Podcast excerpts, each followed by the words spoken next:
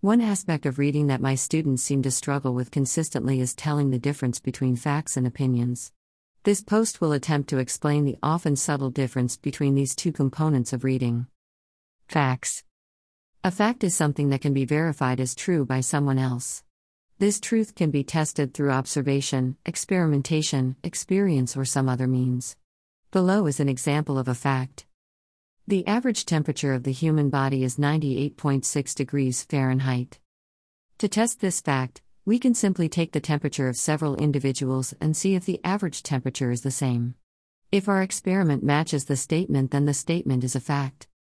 Important note the opposite of a fact is not an opinion.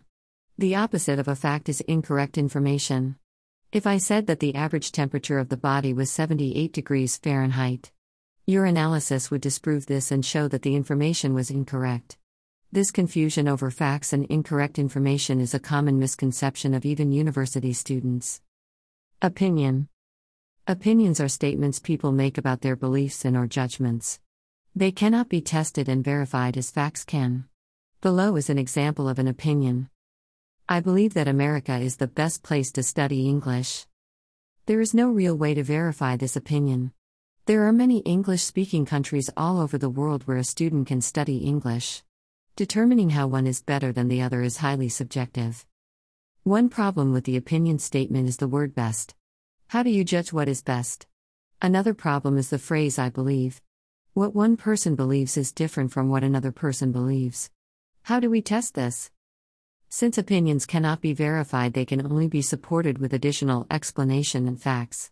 An author can build a persuasive case for their opinion through providing evidence that supports their belief.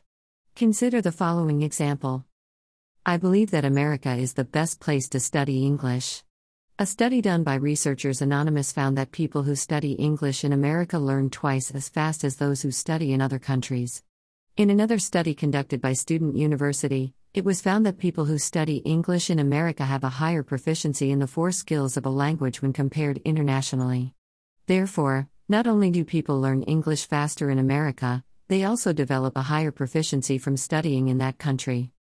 In this fictitious example, the author shares their opinion that America is the best place to study English. He follows this by sharing two facts about English the study by Researchers Anonymous and the study at Student University.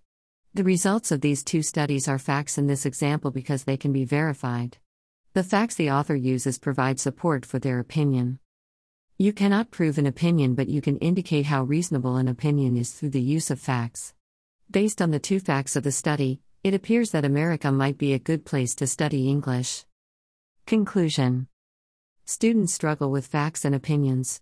They often accept everything an author shares in a book as the truth when in reality the author is sharing a great deal of well defended opinion.